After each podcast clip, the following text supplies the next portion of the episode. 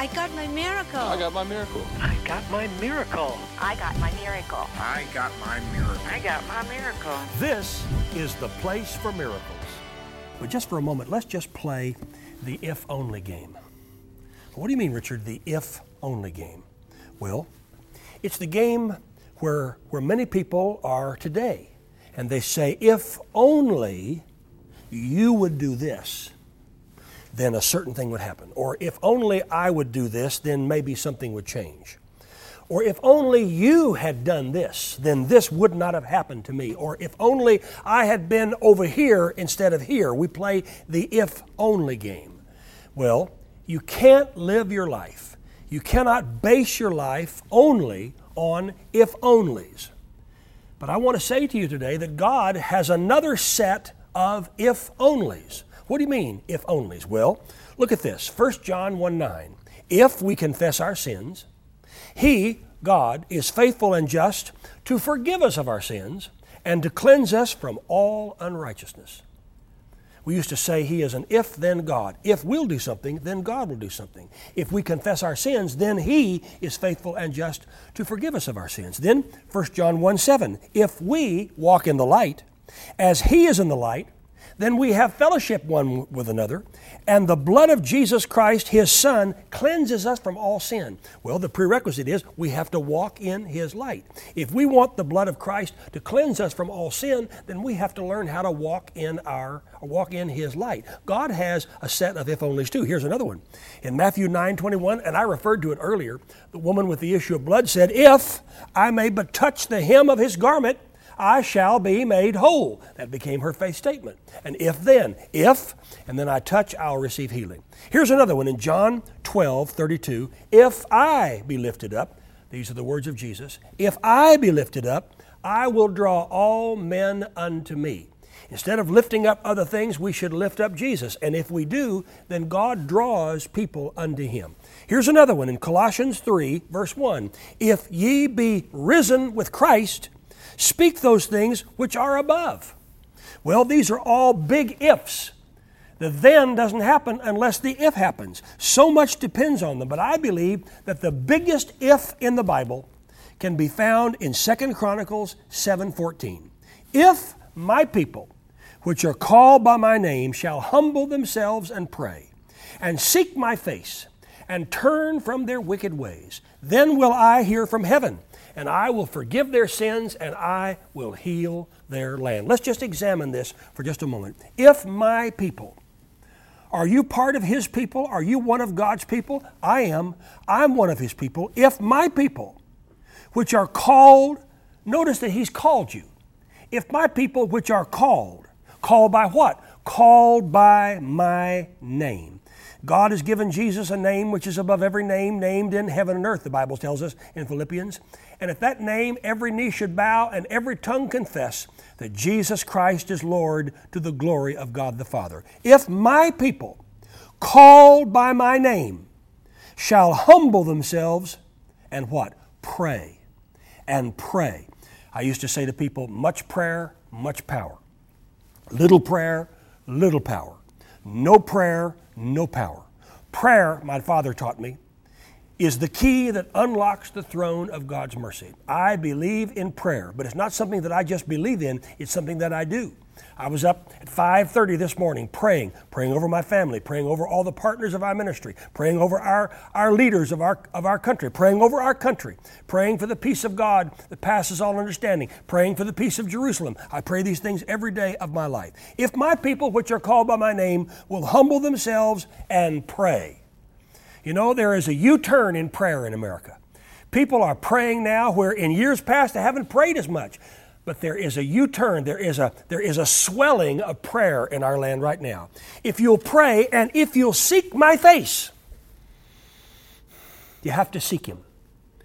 Adam sought God. He sought him. David sought God. Elijah sought God. Elisha sought God. Jeremiah sought God. Jesus went into the wilderness to seek his heavenly Father. He said, Seek my face. And what does the Bible say? Seek and you shall find. Knock and it shall be opened unto you. And turn from your wicked ways. Thank God there is forgiveness from sin. And the preaching of the word brings men's hearts to repentance. When you hear the word of God, that word gets inside you, and you can respond by giving your heart to Christ and saying, Lord, I don't want this as a part of my life anymore. I want to turn my life over to you. Turn from their wicked ways. Then, if you'll do all these things, then will I hear from heaven. You see, God's up in heaven. If we do these things, then He hears us. And here's what He'll do He'll forgive our sins and He will heal our land. Have you ever made a personal commitment of your life to Jesus Christ? Have you ever said, God, I've missed it? I'm so sorry. Have you ever repented? And repentance is a change of mind. Why? Well, I thought it was a change of heart. No, no. You can't change your heart. You can only change your mind. Only God can change your heart. But when you change your mind, you get into a position for God to change your heart. Have you ever repented and said, God, I renounce the devil? Have you ever said, I don't want the devil's way in my life, I want God's way? Have you ever said, Lord, I want to believe in you. I want to receive you as my personal Lord and Savior? I remember when I was 19 years old, I got on my knees and I prayed a sinner's prayer. And I gave my heart to Christ. That was many years ago, but I've never forgotten that day. I was baptized in the Holy Spirit that night because the Holy Spirit came in to my life and took up residence in my heart on the day that I got saved. Now, those of you right now, you've never received Christ as your Savior. Well, I have news. It's a good day to be born again.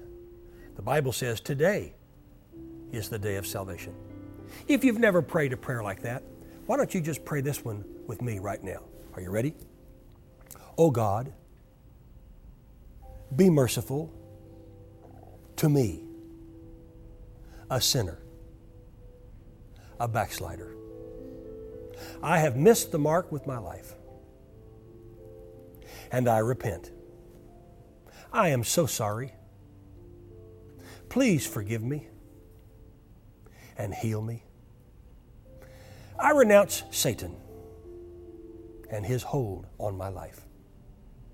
And with my mouth, I confess that Jesus is God's only Son. And I receive him as Lord and Savior of my life. Forgive me and heal me. Cleanse me from every sin. Help me to walk in your light so that the shed blood of Jesus cleanses me from all sin. Father, I confess my sins. I repent.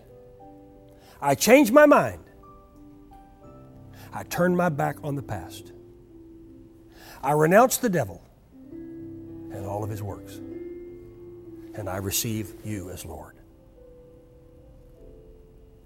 You say now, Richard, is it that simple? Yes, if you meant it. By virtue of the prayer you just prayed, you now have a new board of directors in your life. The old things, the Bible says, are passed away. Everything has become brand new. It's a fresh start. And you can live for God. You know, when I gave my heart to the Lord, I didn't know exactly what to do. But I got my Bible and I started reading. I started studying. I started in Matthew in the New Testament Matthew, Mark, Luke, John, and the book of Acts. Once I read that, then I went back to the Old Testament. I started reading in Genesis, Exodus, Leviticus, Numbers to see how God began everything. And I began to see God's pattern. And then after that, I went over to the epistles, the letters of the Apostle Paul, and the others who finished out the New Testament. Paul wrote some two thirds of the New Testament. I went into Romans and 1st and 2nd Corinthians and Galatians and Ephesians and Philippians and Colossians and all down his letters to Timothy and, and all, all the things that Paul wrote which, which teach you how to live a Christian life. This is your roadmap. It's your owner's manual. And I pray that you'll let this get in you. My Bible gets worn out, and I have to get new Bibles from time to time. But the good news is, if my Bible's wearing out, I'm not. So if you prayed that prayer with me, get your Bible out. Start in Matthew Matthew, Mark, Luke, John, the book of Acts. Then go back to the Old Testament.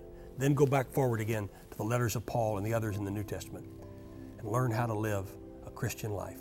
Sow your seed, plant your seed, your tithe and offering unto the Lord. The Bible requires that of us, that we sow unto the Lord. Not because we owe God, Jesus paid the debt, but because we need harvests in our lives. And we can sow our seed because the Bible says, as long as the earth remains, there will be seed time and harvest. I'm so glad you prayed that prayer with me. And if you did, I'd like to hear about it. Call the Abundant Life Prayer Group at 918 495 7777 and say, I just prayed that prayer with Richard Roberts. I'd like to know who you are. Or write me, Richard Roberts, or email us at oralroberts.com. Share with me what you've just prayed. And if you have a prayer request, let me know what that is so I can lay my hands on it and pray and believe God. Let's give praise to the Lord. Thank you for tuning in to the Place for Miracles podcast.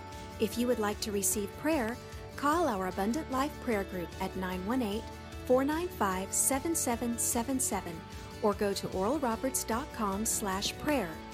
Our website also features uplifting articles, online Bible classes, books, and other resources to help build your faith in God. If you'd like to support the outreaches of the Oral Roberts Ministries, please go online to oralroberts.com to make your donation today.